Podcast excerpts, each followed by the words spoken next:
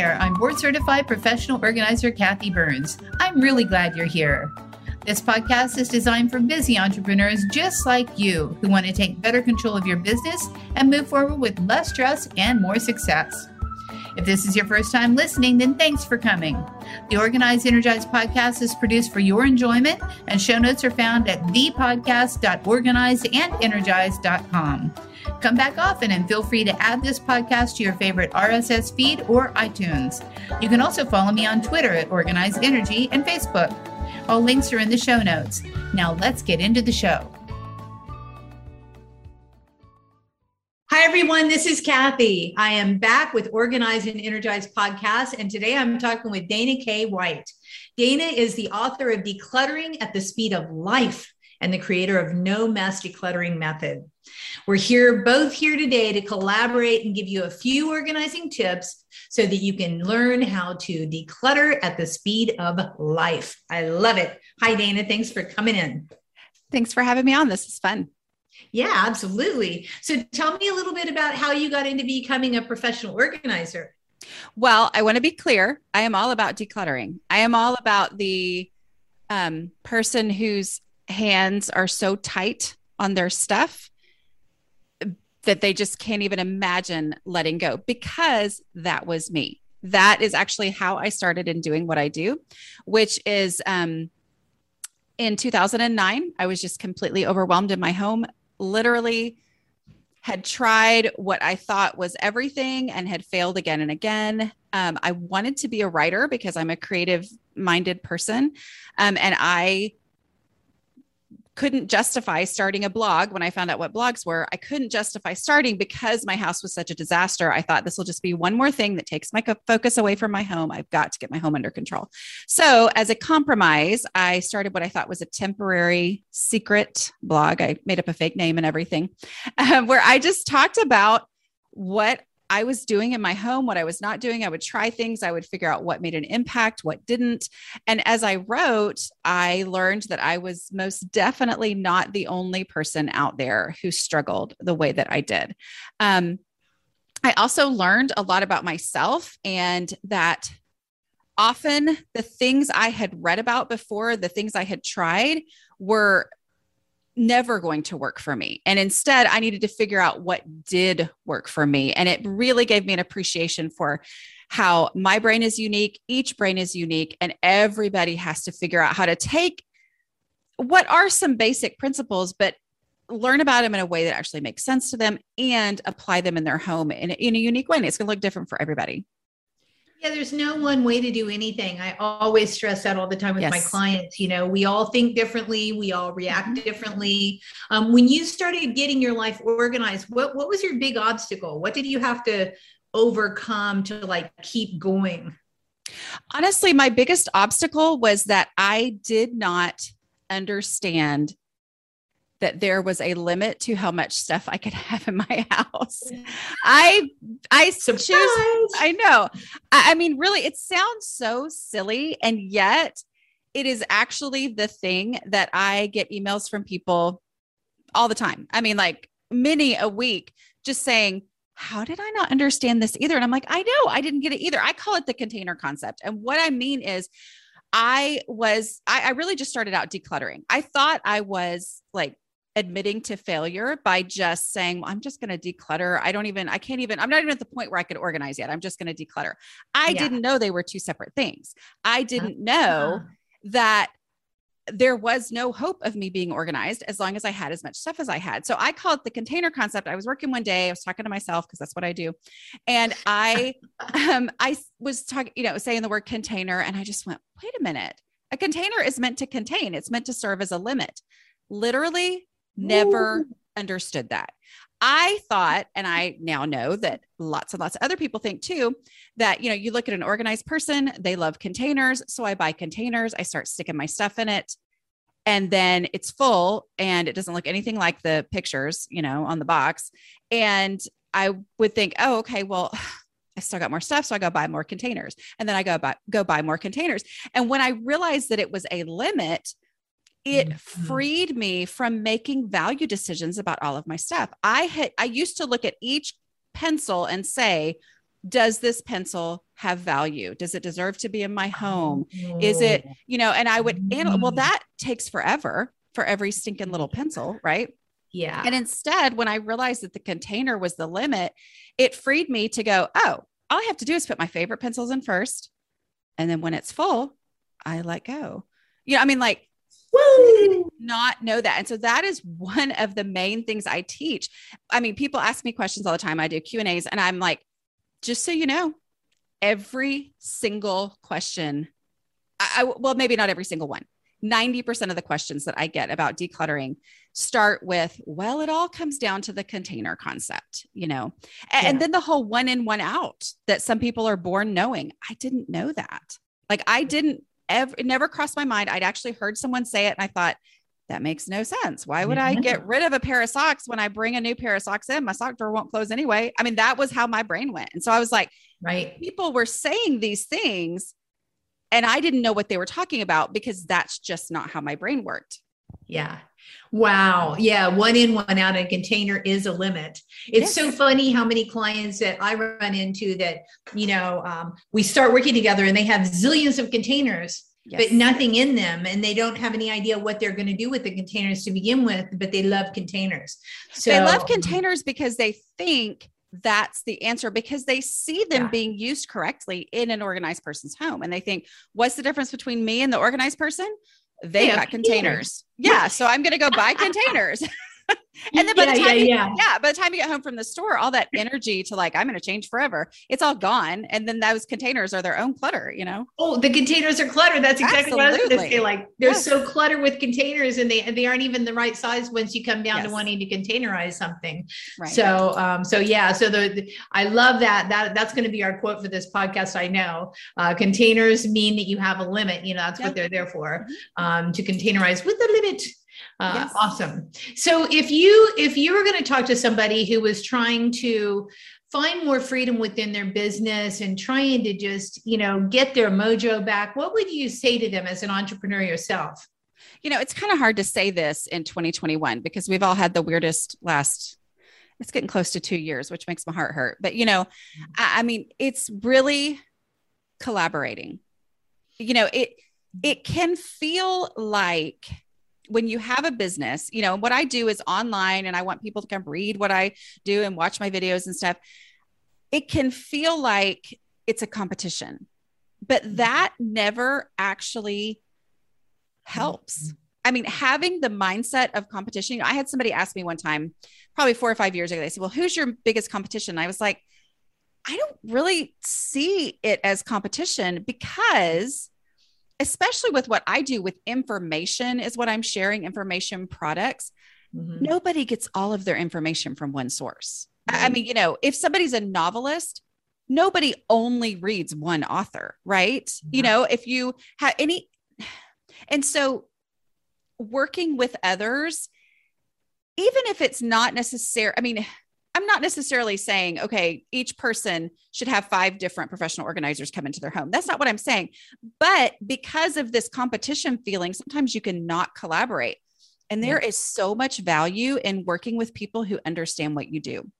Yeah, and absolutely. people to bounce ideas off of, people to, um, you know, ask questions. I mean, like you can go so much farther if you've got five people who are in a mastermind together and you've all got five different experiences and you're all going to get to skip a whole lot of hard life lef- lessons by learning them from each other because you've all learned a mm-hmm. life lesson and now you're five steps ahead of everybody else and it really it, there's just so much value in that and yet there's such a such a like stumbling block for a lot of people and i know for me i mm-hmm. was also like wait do i really and i'm like oh my goodness every time i've collaborated with other people it's um just beneficial to my soul and also to my business. I, I, totally agree. And that's why I that's why I have other organizers on this podcast. Yes. I mean, there's so much business and there is no competition and everybody's going to resonate with with different people. And you're right, we don't just read one author, we don't just work with one pro in, in whatever organization or yes. whatever, you know, consultant that you need. And we all have different things to offer. And that's the beauty of life. And some people will resonate with two or three different people. Some people only resonate with one. It doesn't matter. The whole point is how do we help people get over the obstacles that are holding them back from their true yes. worth and their true value? I mean, that's that's really all we do is we're eliminating obstacles to people's success and to people's yes. freedom. And you know, that's that's what I think that's what most entrepreneurs do whenever they start their business is they're they're offering something to the world that will make the world a better place. So yeah, there's I you, love that attitude, Dan. I mean, that's what I'm all about as well. And you um, want to connect with people who click with you, you know, and so accepting that and realizing that's going to be more beneficial for them, it's going to be more energizing for you to really connect with the people you click with. You can do that and be more willing to do that when you realize there are some people who are going to click better with other people. Yeah, absolutely. There's, you know, I always say that the highest uh, form of professionalism is knowing how to say no mm-hmm. and referring out. You know, yes. become a, become a good big referral mecca for people. Mm-hmm. Um, so, okay, you and I are both organizers. What do you think is your biggest organizing obstacle in your life? Like, what what have you had to really overcome? I mean, you've said a few things already, but mm-hmm. now that you're up and clicking and you're you know going going at it. What's what's the obstacle that you have overcome that you think other people would take advantage or you know learn from? So i call um i call it my clutter threshold. Um and what i mean by that is not sometimes people think oh that's how much stuff you like. And i'm like no that's not what i'm talking about. I mm-hmm. am talking about the point at which i have more stuff than i personally can handle. Mm-hmm. and I had, I was above my clutter threshold, not knowing that a clutter threshold was a thing because I hadn't called it that yet, you know, but also just not understanding yeah. how all this worked and that there were limits. And so, yes, there's a limit to space, but there's also a limit for me personally to be able to manage stuff. Mm-hmm. And, yeah. and taking that into any situation, it's realizing my brain works the way it works. And I'm going to get so much farther if I accept that than mm-hmm. if I fight against it and keep trying to do things the way somebody else does it or the way it works. You know the the reason clutter threshold was so clear to me is that my mother has a very high clutter threshold. Like she grew up on a farm in Oklahoma way far away from town and she has the mentality that she's got to have everything she could ever need for any situation but she can keep it under control so you go in her house, she knows where things are. They're not in piles, everything's neatly put away. She can find it, she puts it back. It's crazy, you know. But yeah. So I I grew up with this mentality because it was, you know, passed on to me that that's how you're supposed to be. Like that's it was almost like and I'm not accusing my mother of any. I'm just saying like it almost felt like a moral issue you know like if something was cheaper now i should buy it for the future just in case i mean like it, it right. really was like this is this is how it's supposed to be you're supposed to be prepared right. and yet i can't handle that stuff so i would bring things into my home and it would just be like an explosion had happened because I just couldn't handle it. I couldn't keep it under control. For me, the only answer was to have less stuff in my house. Well, and you don't live on a farm, right? Right. But exactly. I mean, I'm not in that situation, but I, uh, well, it's funny because we have actually moved out into the country now. but, but I'm still of that mentality that I have to have less. Like I just do because of my personality, because of me. And and accepting that is, I mean, it'll take you really far. Yeah, absolutely. Uh, and so Oh, I'm so agreeing with that. And you know, we we get what we were raised with. You know, my father was Mr. Uber organized and always drove me crazy. And here I am. That's what I do, right? so, you know, we don't far fall fall far from the tree oftentimes. At the same time, we we take that package of what our parents have taught us. And of course, if you're going to live in the country, you're going to probably need to have all this the Girl Scout idea, right? but at the same time, I've also learned not just that, oh, I can go out and buy it, but I can do without. I, I mean, yeah. like that is a valid option is to say, yes, I may have to replace this someday, but there's an even better chance that I'll just make do and figure it out because I'm the creative person anyway. I was collecting things to be creative and I actually enjoy more making do, uh, which is that's a better use of my creative energy. Yeah. And you can get really creative when you need something and you can't get it anyhow. So yes. I love that. And, you know, that actually is really good advice for entrepreneurs. You came upon something really good, Dana, is, you know, if you don't have it, try to use your creative instincts to figure out how to do it without. Yeah. Um, wow, that's really, really good. That's a good takeaway as well. So, um, your best pieces of advice for entrepreneurs who want to launch into some new business, what would you tell them? Um, I would say that your weakness is your superpower. Because if if you if you're an entrepreneur, your goal is to help people, right? I mean like mm-hmm. that is actually what a business should do. It should help people. Yeah. And the person who understands the struggle and who understands the pain that this problem can cause I believe, has a superpower to be able to help others who feel that pain. They have understanding, but they also have really had to work through it to be mm-hmm. able to help someone. So it's so easy to be like, oh, I want to stay far away from that weakness. Instead, you know, like embrace it, figure it out, and then use that in your business. That's brilliant. Yeah, I love that. That's very, very good. And, you know, it goes back to the thing that's my belief that for everything, you know, you lose, you gain. So, mm-hmm. you know, if you've struggled for years against something and you've tackled it, yeah, that that's a great thing to start a business on. And it's your it's really close to your heart and your soul, just like your business. Mm-hmm. So that's great. Uh, okay, so what's the one thing that I should have asked you that I have not asked you yet? Oh, I thought of something good beforehand, and I'm trying to think what it was. um, oh, what was I going to say? Okay, okay. Pause on that and talk okay. to you about talk. Tell me about your free resource, and then we can circle back around to it. What are you going to give our our guests? So you mentioned at the beginning when you said my name um, about my no mess decluttering method. So, um, I personally have attention issues a little bit. You know, I get distracted a lot. And then I had kids and started getting distracted even more. You know, I mean, it just, that's just who I am. Um, and my biggest frustration was a lot of people's biggest frustration with decluttering. And that was it felt like every time I tried to declutter, I ended up with a bigger mess.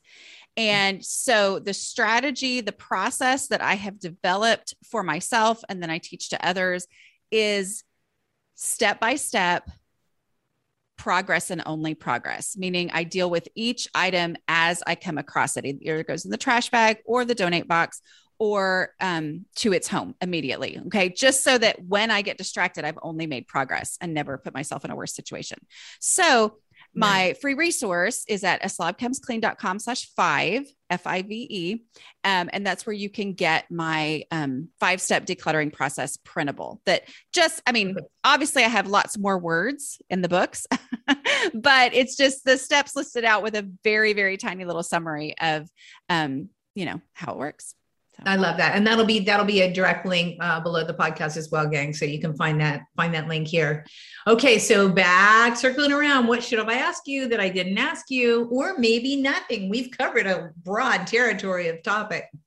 Yeah, I mean, I think um, what one of the things we kind of talked about, I think before we even started really recording, um, was just the the power of the internet. You know, mm-hmm. because what I do is all I mean, it's it's 100% online. I go into people's homes to do YouTube videos yeah. because that allows not just the one person to benefit, but also the thousands and thousands who watch it. You know, I mean, like, so, so it allows me to expand my business. That's one of the major powers of the internet is it really allows scaling in a way that um, I don't know that it's ever been possible before the internet. I mean, it's just amazing how many people yeah. you can reach now. Yeah, it's insane and and amazing and you're rocking it girl. So I'm just really honored and pleased that you took the time to be on this podcast. Um, I know that everybody will benefit from this. Make sure to download your free report from Dana. And uh, until then, I will see you all next week. Thanks, gang. Have fun. Thanks.